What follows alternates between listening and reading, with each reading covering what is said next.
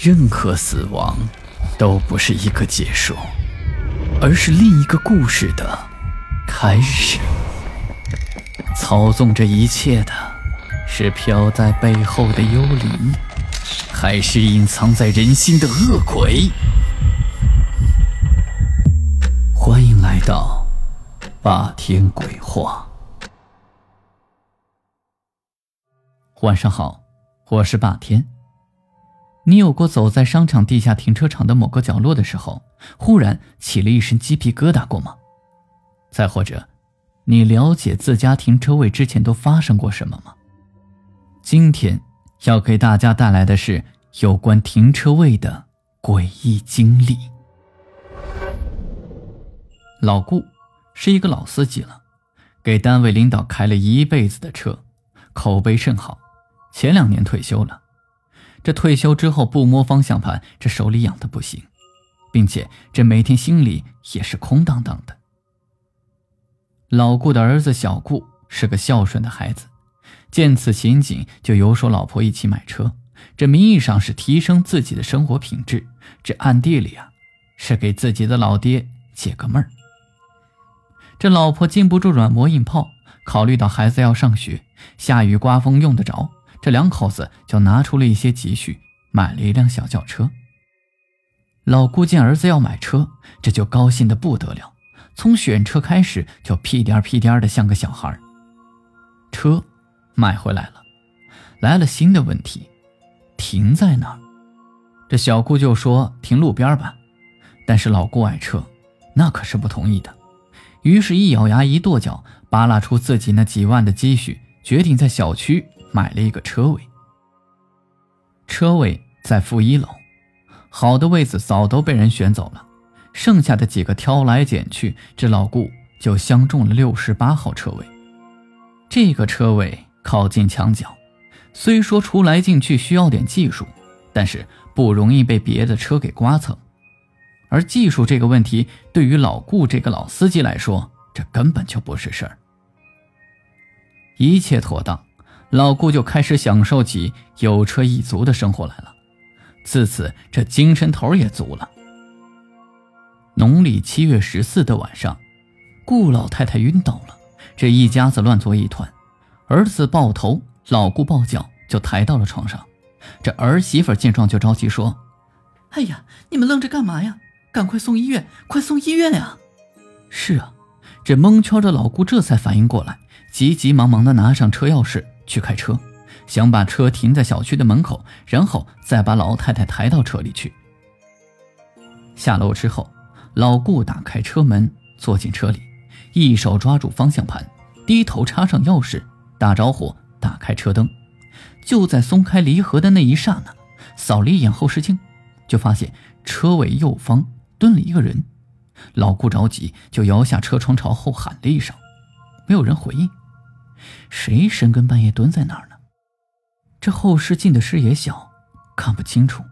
这于是老顾就挂到空档，拉上手刹，就准备下车去看个究竟，也害怕这着急忙慌的再撞到人可不好了。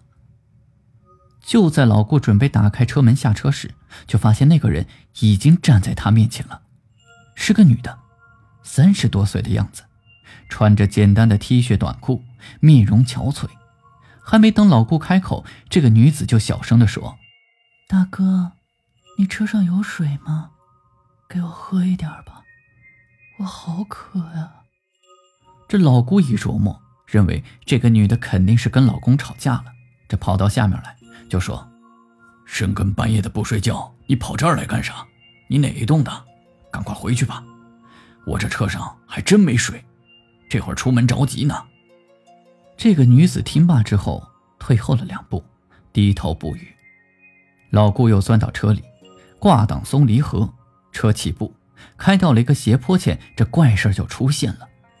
任凭老顾怎么加油门，这车就是上不去。真他妈中邪了！这咋回事啊？老顾这心中暗暗的骂了一句，这无意中一回头，就发现刚才的那个女子正坐在后排。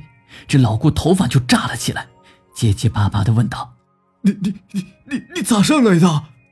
而那个女子则是低头不语，嘴巴里嘟囔着：“大哥，我好渴，我想喝水。”此时的老顾大脑一片空白，拉开车门就往外跑，一直跑到了小区门口，看到了小姑和媳妇儿正架着顾老太太才停住。这脸色苍白，上气儿不接下气儿的说：“这这真邪乎！我遇到鬼了！我遇到鬼了！”小顾则说：“爸，你瞎说啥呢？这妈还迷糊着，车咋不开上来呢？”这小顾当时心里也是着急啊，没多问，转身就跑到车库里去，然后就把车开了出来。这老顾就纳闷了，就问道：“你啥也没看到？”“这啥也没有啊，爹，你快上车吧。”这不可能啊！那你上坡不费劲儿吗？哎呀，爸，这费啥劲儿啊？我看您是急糊涂了吧。过了几天之后，这老太太的身体都转好出院了，这老姑被吓得还是没有缓过来，像丢了魂儿一样，平复了好几天。但这自此以后啊，她再也不敢开车了，也再也不敢去负一楼了。一个多月之后。一次下大雨，老顾就钻进了小区门口保安的避雨亭，就听到保安队长谈起一件事儿，说的是去年夏天，一个女的开着一个外地牌照的车来到了负一楼，在车里烧炭自杀了。这件事儿事发半个月之后，保安小王清理出入卡时，发现那辆车不对劲儿，进去一直没出来，才发现车里死了一个人。再后来。这物业给保安队开会，不让他们说这件事儿。然后老顾就问这个队长：“你说的那个事儿，在负一楼的啥位置啊？”保安队长就说：“哦，就在负一楼西北角六十八号车位那个地方。”好了，今天的故事就讲到这里。我是孙霸天，听完故事记得点亮播放键上方的小五角星，以及右下角的小红心。给霸天更新的动力。午夜论奇案，民间言怪谈，这里是霸天鬼话，我们下期再见。